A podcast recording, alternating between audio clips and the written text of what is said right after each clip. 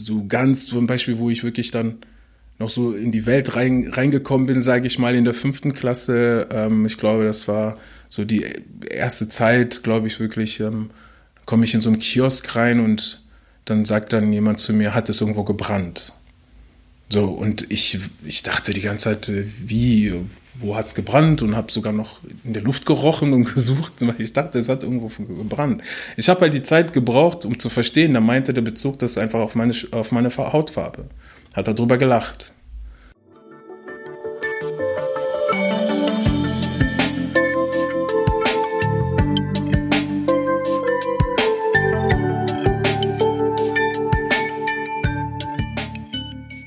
Hallo und herzlich willkommen zum WZ-Podcast unter der Oberfläche. Mein Name ist Alina Komorek und ich habe heute einen Gast, der mir etwas zum Thema Rassismus erzählen möchte. Ja, hallo. Magst du dich uns mal kurz vorstellen? Wer bist du denn eigentlich und was machst du so? Ja, also ich bin Cosi oder auch Muisa, je nachdem, in welchen Kontexten man mich äh, kennenlernt. Äh, haben sich so einige Namen hier durchgesetzt in der Stadt. Ähm, genau, ich bin Cosi, bin hier in Wuppertal eigentlich seit den 90ern, also eigentlich eingefleischter Wuppertaler. Und ähm, ja, bin vor allen Dingen als gerade sehr stark als Projektmanagement im Bereich Projektmanagement aktiv. Das ist so mein, mein Job. Ähm, und in dem Bereich ähm, schreibe ich oder arbeite ich an, an, an Ideen und Konzepte, die so das Thema Teilhabe und Partizipation ähm, behandeln. Es geht vor allen Dingen darum, strukturell benachteiligte Gruppen so ein bisschen mehr in die Mitte der Gesellschaft, also ja, Wege zu ebnen, dass strukturelle Benachteiligte auch ein bisschen mehr partizipieren und teilhaben. Und genau, soziale Projekte. Und natürlich setze ich mich ganz intensiv in diesem Kontext auch mit dem Thema Rassismus und Diskriminierung und Kolonialismus auseinander. Okay. Wie bist du dazu gekommen? Wie, wie ist das entstanden? Das ist immer, sehr, das wird mich, werde ich immer sehr häufig gefragt. Es ist immer schwierig, das wirklich so zu greifen. Ich glaube, aber es ist so, dass ich letzten Endes mich in gewisser Weise seit dem ersten Tag, an dem ich so in Deutschland war, eigentlich ähm, mich mit diesem Thema auseinandergesetzt habe. Letzten Endes kam ich nach Deutschland und habe dann für mich so das erste Mal gemerkt, oh, also ich bin schwarz, ich bin halt einfach aufgefallen in den 90ern war das so, da gab es noch nicht so viele Menschen ähm, aus dem afrikanischen äh, Raum oder PUC. Und ähm, das war schon so der erste Moment, wo ich dachte, gut, ähm, auf jeden Fall bin ich jetzt in einer Umgebung oder in einer, in, einer, in einer Stadt, in einer Welt, die nicht mehr so war wie vorher. Und die war natürlich mit bestimmten ja, Erlebnissen verbunden. Also Menschen fassten mir einfach in meine Haare. Ähm, mir wurden Beleidigungen entgegengesprochen, mir wurden auch positive Dinge zugesprochen, aber heute weiß ich ja in gewisser Weise, was für einem Kontext sie standen. Und zwar immer mit Blick auf Zuschreibungen, Romantisierung und so weiter. Und genau, deswegen war ich eigentlich immer in diesem Thema drin. Wie alt warst du, als du in den 90ern dann, als du hierher gekommen bist? Ja, ich müsste acht Jahre gewesen sein, genau. Okay. Und dann wie ging es dann weiter? Jetzt ist das ja dein Job. Wie bist du denn? Genau, jetzt ist es mein Job in der Tat. Das ist irgendwie zu einem Job geworden. Äh, offiziell sage ich mal. Äh, inoffiziell war es immer schon in gewisser Weise mein Job. Und zwar gerade so in der Zeit 14, im Alter von 14, 15 Jahren, wo ich dann so Teenager wurde in Richtung oder Richtung Jugendlicher heranwuchs, war das einfach so, dass ähm, das Thema so dieses Identifikation, wo komme ich eigentlich her, das hat immer mehr einfach eine Rolle gespielt. Und ähm, diese Anfeindungen, die ich dann teilweise erlebt habe, sei es einfach von im Alltag, Alltagsrassismus oder auch von Lehrerinnen und so weiter, die haben mich halt dazu gefordert, dass ich mich sehr viel stärker mit diesem Thema auseinandersetze. Nun hatte ich Glück, dass wir hier einen Freundeskreis hatten, ebenfalls von People of Color. Die meisten kamen, wie ich, ursprünglich auch aus dem Kongo. Und wir haben uns zusammengetan und mal in den Ferien ähm, über, eine über einen Verein konnten wir uns so ProfessorInnen ähm, konnten wir äh, akquirieren bzw. anwerben. Und die haben uns so ganz viel zu dem Thema Kolonialismus und Rassismus äh, erzählt und mitgeteilt. Und äh, das hat dazu geführt, dass ich einen ganz neuen Blick auf dieses Thema hatte. Ich hatte auf einmal Wissen, was mich dann so gestärkt hat, mich selbst sozusagen argumentativ verteidigen zu können. Und das hat mich gestärkt. Ich konnte plötzlich rausgehen und den Frust, den ich vorher vielleicht anders bewältigt hätte, den konnte ich tatsächlich über konkrete Argumente, ähm, konnte ich dann sozusagen ja, mich verteidigen in gewisser Weise. So, und ich fand das dann super wichtig, dass auch andere genauso tun können. Und ähm, mit dieser Gruppe zusammen sind wir rausgegangen, quer durch NRW, in Düsseldorf, in, in Wuppertal, in, in Köln, teilweise nachts in, in Diskotheken. Ähm, nebenbei am Rand haben wir uns andere herangezogen, äh, Betroffene von Rassismus und haben denen einfach auch so ein bisschen das mitgeteilt, was wir so mitbekommen haben. Und da fing eigentlich schon diese Bildungsarbeit an. Hast du Beispiele für Argumentationen auf die typisch alltagsrassistischen Kommentare oder Fragen? Also wie reagierst du jetzt, wenn du gesagt hast, du hast gesagt, also du hast gesagt, du kriegst da, hast da Sachen an die Hand gegeben, wie man da argumentiert. Kannst du da ein konkretes Beispiel geben? Okay, man muss schon ein bisschen unterscheiden mit ähm, Argumentation mit Blick auf ich äh, erfahre Rassismus oder, oder man hört bestimmte Dinge und dann verteidigt man sich. Das ist eine Sache und das andere ist, dass man, ähm, man erfährt mehr über die Geschichte. Ich habe mich sehr viel mit dem Kolonialismus auseinandergesetzt und das hat dazu geführt, dass ich einfach für mich selbst, sozusagen, weil ich die Geschichte kannte, konnte ich, war ich mit mir selbst im Reinen. Oder so. Und das heißt, das war nochmal eher empowernd einfach auf mich als Person. Ja, ich meine, Beispiele gibt es unzählige, wo man im Alltag Rassismus äh, erfährt.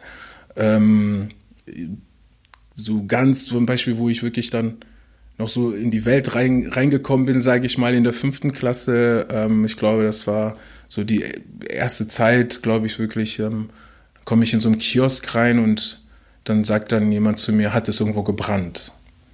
So, und ich, ich dachte die ganze Zeit, äh, wie, wo hat es gebrannt? Und habe sogar noch in der Luft gerochen und gesucht, weil ich dachte, es hat irgendwo gebrannt. Ich habe halt die Zeit gebraucht, um zu verstehen. Da meinte der Bezug das einfach auf meine, auf meine Hautfarbe. Hat darüber gelacht. Und ähm, das sind Dinge, die man dann halt, also solche Geschichten gibt es ganz viel. Argumentativ, wenn ich sage, ich kann mich argumentativ werden, dann ging's, betraf es vor allen Dingen so ein bisschen die, die Geschichte. Also man war immer damit konfrontiert, dass Schwarzafrika ist arm, da ist Krankheit, da gibt es Krankheiten und dann halt äh, diese Stereotype, ja, die entwickeln sich auch nicht weiter, weil die sind, weil die faul sind, die Menschen dort. Also ganz viele Dinge, die man dann erfahren hat. Und wenn du die Geschichte nicht kennst, dann was machst du dann? Wie willst du dich verteidigen? Weil du schaust und guckst, okay, ich komme auch noch aus dem Kongo, ein Land, wirklich ein, ein Beispiel dafür, dass einfach seit, seit Jahrzehnten einfach Krieg herrscht. Also wenn man das dann mir gegenüber vorgeworfen hat, dann schien das erstmal tatsächlich logisch zu sein. So, aber dann die Auseinandersetzung mit dem Kolonialismus, dass ähm, die, die, die EuropäerInnen nun mal eine, eine Geschichte haben in Afrika, in denen die, die, die Länder kolonialisiert wurden und aufgrund dessen einfach die Startbedingungen heute andere sind, die Machtverhältnisse heute andere sind und äh, dass vieles auch damit einfach zusammenhängt. Das hat dazu geführt, dass ich natürlich dann mich bestimmten Dingen und Themen ganz einfach anders widmen konnte. Okay, jetzt hast du schon gesagt, wie du dahin gekommen bist, der Weg zu der Arbeit, die du jetzt machst. Und was genau machst du jetzt eigentlich? Uff, das ist ganz viel. Deswegen ist es immer ein bisschen schwierig zu greifen. Ich habe es ja vorhin eingangs schon versucht, ein bisschen zu erklären. Also, ich habe unterschiedliche Hüte auf. Vielleicht fange ich so an. Genau, ja. Also das eine ist, ich bin eigentlich so wie ich heute hier bin, für mich als Person in der, in der politischen Bildung aktiv. Das heißt, ich gebe Workshops zu dem Thema Rassismus und Kolonialismus. Ähm, an Schulen habe ich ganz viel gearbeitet, ähm, auch an Universitäten. Ähm, ich habe ganz viele Multiplikatorinnen-Schulungen gemacht, das heißt, ähm, Menschen sozusagen Methoden vermittelt, die ebenfalls in der politischen Bildung aktiv werden möchten und gerade mit zu den Themen Antirassismus, Antidiskriminierung, aber auch globales Lernen spielt ebenfalls eine Rolle. Da ging es dann sehr viel stärker um Didaktik und eben, was sind eigentlich gute Methoden, um das Thema zu behandeln in den unterschiedlichen Generationen von der fünften, sechsten, siebten Klasse, aber auch über Oberstufe. Ähm, was ich auch mache, sind Vorträge. Ich werde gebucht für Vorträge zu unterschiedlichen äh, Themenschwerpunkten, natürlich in demselben Kontext. Äh, das mache ich ganz viel. Ich bin kommunalpolitisch aktiv, hier im Ausschuss für Gleichstellung, Antidiskriminierung und im Integrationsausschuss, wo ich versuche, eben diese Themen, die ich behandle oder ja, die mich, die mich beschäftigen, eben auf die politische Agenda nochmal zu bringen, um dort strukturell Veränderungen auch nochmal herbeizuführen. Und ich bin eben in der Agentur äh, oder in der GmbH, Kukabura GmbH, dort bin ich quasi angestellt und äh, dort machen wir ganz viele Projekte, wo es eben darum geht, strukturell benachteiligte Gruppen oder Betroffene von Rassismus oder neu zugewanderte Menschen. Das eine ist ihre, ihre Heranführung an den Arbeitsmarkt durch spezifische äh, ja, Qualifizierung. Aber eben auch, was wir dann auch sehr stark machen, ist eben das Thema Rassismus und Diskriminierung zu behandeln, aber in einem Dialog zwischen Betroffenen und der, sage ich mal, aufnehmenden oder der Dominanzgesellschaft und zwischen, vor allen Dingen ganz wichtig, zwischen Institutionen. Das heißt, was wir uns aber auf die Fahne geschrieben haben, ist, dass wir eigentlich empathische Begegnungsräume schaffen möchten, wo nicht das Problem oder der Konflikt im Vordergrund steht, sondern wo erstmal dieses gemeinsame Kennenlernen im Vordergrund steht. Ähm, in gewisser Weise eine Grundlage an Vertrauen und Empathie, um dann eigentlich über diese Themen ähm, in, in, den Diskurs zu gehen. Genau, in dem Kontext haben wir uns ja auch kennengelernt. Ähm, kannst du da noch konkrete Projekte nennen? Also du hast mir da von richtig mhm. coolen ähm, Veranstaltungen erzählt, wo ich glaube, dass die auch wirklich fruchtbar waren, also dass mhm. da viel bei rumkam. Was genau habt ihr in letzter Zeit so gemacht? Genau, was wir zum Beispiel gemacht haben, ähm, ist das äh, Projekt Transformaktiv. Daran arbeiten wir auch weiter. Ähm, genau, wir sind sehr beschäftigen uns sehr viel mit, mit, mit dem Entwickeln von Methoden, die übrigens diese Begegnungen äh, ermöglichen. Und Transformaktiv ist beispielsweise ein Format gewesen, wo es darum ging, ähm, dass ähm, ja, Vertreterinnen von Organisationen, von Verwaltung, Behörden, aber auch Politikerinnen. Und das waren dann in, de, in dem Fall tatsächlich viele junge PUC. Ähm, die sind zusammengekommen und haben eigentlich gemeinsam gekocht. Mhm. Und ähm, in diesem Zusammenhang sollten sie eigentlich zusammenkommen, die Menschen sich kennenlernen. Und in, was die Teilnehmenden aber nicht wussten, ist, dass wir bereits ein Szenario entwickelt hatten bzw. gesteuert hatten, wo zwei Kochgruppen bestanden, die aber unterschiedliche Startbedingungen hatten. Und wir hatten nochmal so einen Wettbewerbscharakter erzeugt. Und es darum ging, wer wird ähm, schnell kochen und wer wird vor allen Dingen gut und sehr lecker kochen. Okay, wie habt ihr das gemacht? Also, was waren die unterschiedlichen Voraussetzungen? Genau, es gab unterschiedliche also die einen hatten scharfe Messer, die anderen nicht, beziehungsweise sogar noch mal weniger Messer. Die anderen hatten frische Gewürze, die anderen hatten eigentlich nur das ganz normale, so ein bisschen aus der mhm. Tube zum Streuen. Mm, die anderen hatten da, wo die gearbeitet haben, Licht und konnten gut arbeiten, die anderen nicht. Andere hatten ein bisschen mehr Zeit in der Küche und die anderen wiederum nicht. Also es war halt immer eine privilegierte Gruppe und eine Gruppe, die deprivilegiert war. Mhm. Und die Ansage war, wir kochen erstmal gemeinsam und gehen dann eigentlich und beginnen dann den Workshop. Und eigentlich hatte der Workshop schon längst begonnen, mhm. in dem Fall. Und das hat einfach dazu geführt, dass eben gerade diejenigen, die ansonsten eigentlich immer in einer privilegierten Rolle sind, es einfach mal nachempfinden konnten, wie es ist, so eine Ohnmachtssituation so zu, zu empfinden. Wir waren dann natürlich auch streng und haben dann bestimmte Regeln einfach eingeführt und haben dann auch Verbote ausgesprochen. Und äh, gerade für diejenigen, die sonst gewohnt sind, eigentlich relativ frei, um alles machen zu können, war das so eine ungewohnte Position, zu sagen, oh, mhm. sie konnten da einfach nicht so handeln, wie sie es normalerweise gewohnt sind. Mhm. Genau. Okay. Und du hast ja auch noch andere Projekte, die du mit deinen Teams, mit den mehreren Hüten, die du ja aufhast, sozusagen, ähm, machst. Was, äh, was machst du gerade noch? Puh, muss ich nochmal überlegen. Also was wir gerade zum Beispiel machen, ist, wir versuchen, habe ich ja vorhin gesagt, wir versuchen das Thema, das Thema strukturelle Barrieren oder strukturelle Benachteiligung, äh, Rassismus und Diskriminierung versuchen wir eigentlich konstruktiv in dem Sinne zu bearbeiten, als dass wir es auf die politische Agenda der Stadt bringen möchten.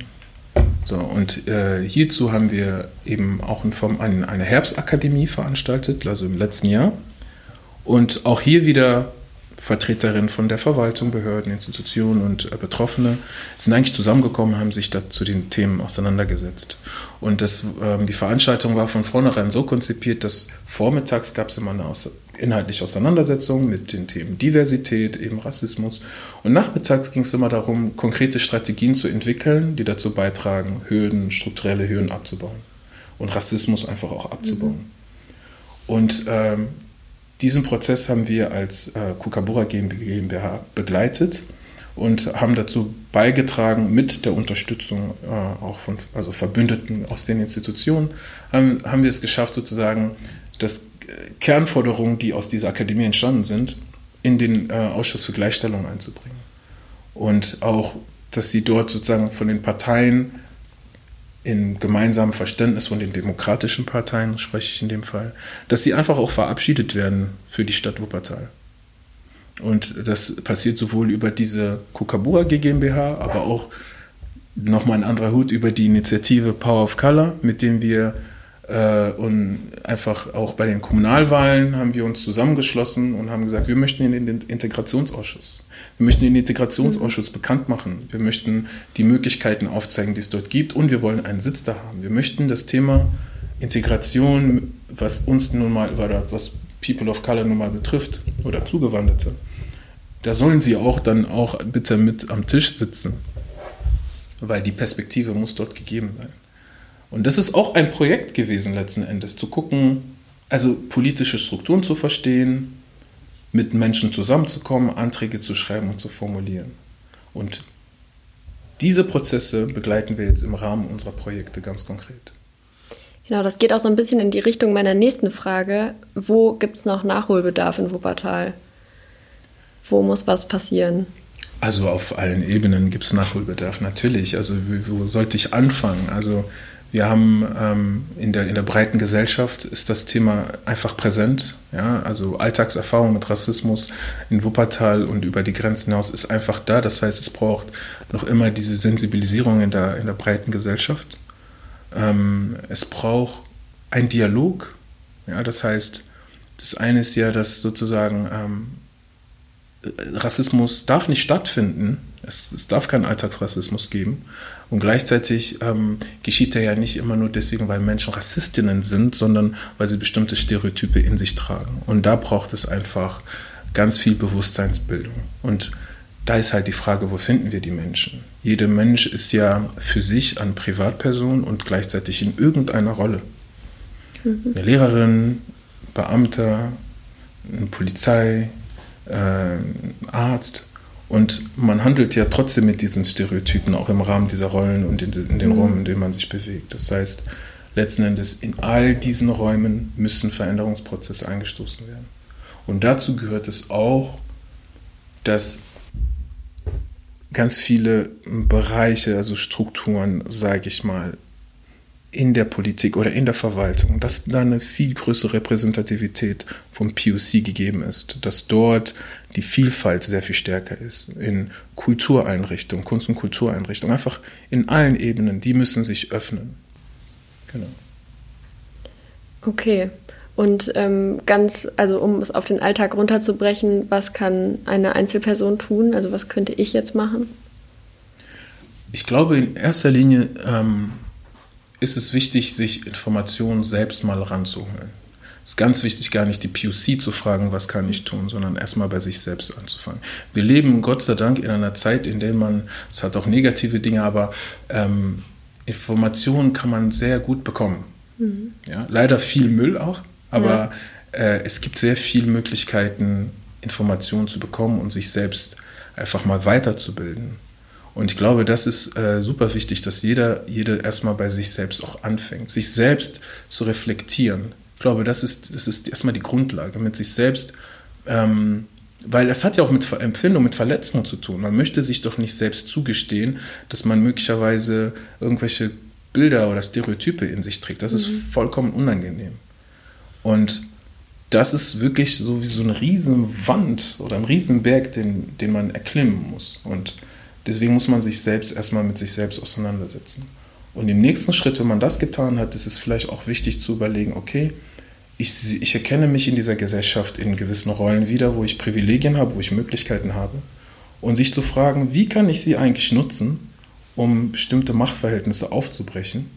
Und wie kann ich sie nutzen, um eigentlich eine Verbündete für diejenigen zu sein, die von struktureller Benachteiligung oder von Rassismus betroffen sind? Wie kann ich sie nutzen, um diese Menschen zu unterstützen? Das ist etwas, wo man immer bei sich selbst auf jeden Fall anfangen kann. Und ganz wichtig ist es natürlich auch überall, wo Rassismus ab, sich abspielt in den Räumen, dass man was sagt, dass man etwas nicht stehen lässt. Es ist super wichtig, dass wenn in einem Raum irgendwas gesagt wird oder irgendwas passiert, dass es nicht, und, und es ist rassistisch, es ist super wichtig, dass es nicht das ist, was als letztes in einem Raum stehen bleibt, mhm. sondern dass man sich dazu dann auch ausdrückt. Denn man, man, man nimmt, egal was, man nimmt in gewisser Weise eine Position ein. Wenn man nichts sagt, hat man auch eine Position eingenommen. Und auch da kann man, ist sozusagen die Aufgabe bei sich zu sagen, okay, ich muss auf jeden Fall was sagen. Ja. Was würdest du jetzt heute sagen bei dem Beispiel mit dem Kiosk? Was, wie würdest du jetzt reagieren? Das kann ich gar nicht sagen. Ich denke, ich habe heute sehr viel mehr Souveränität gewonnen durch das Alter, was ich mittlerweile erreicht habe. Ähm, dadurch, dass ich mich mit vielen Dingen nun mal auseinandergesetzt habe ich habe es mir in gewisser Weise auch zur Aufgabe gemacht, für mich selbst tatsächlich ähm, so zu agieren, dass ich eigentlich den versuche, einen Dialog zu erzeugen. Und äh, das führt leider dazu, dass, also das führt dazu, dass ich auch viel aushalten muss. Mhm. Ähm, ich muss mir sehr vieles anhören, wo es ist auch schmerzhaft, ja, es ist schmerzhaft. Und ich muss drüber stehen in gewisser Weise und sagen, okay, ich weiß ja, dass die Person es tatsächlich nicht so meint. Sie weiß es vielleicht in dem Moment nicht besser. So, und, und das nehme ich für mich eigentlich immer mit und versuche in allen Kontexten, in denen ich bin, so zu agieren. Aber ich bin ja auch nur ein Mensch und manchmal tagesformabhängig reagiere ich dementsprechend, wie ich mich gerade fühle.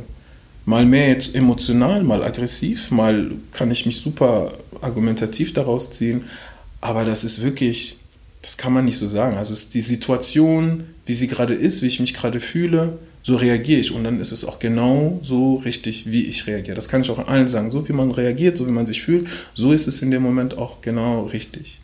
Aber persönlich strebe ich eigentlich danach, wirklich eher den Dialog zu eröffnen. Da, wo Dialog natürlich möglich ist.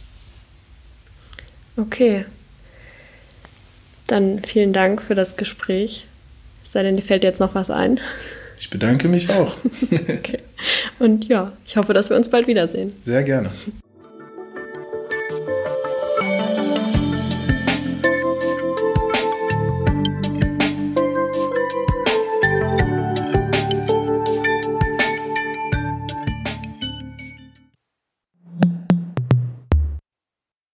Ist ein Podcast der WZ.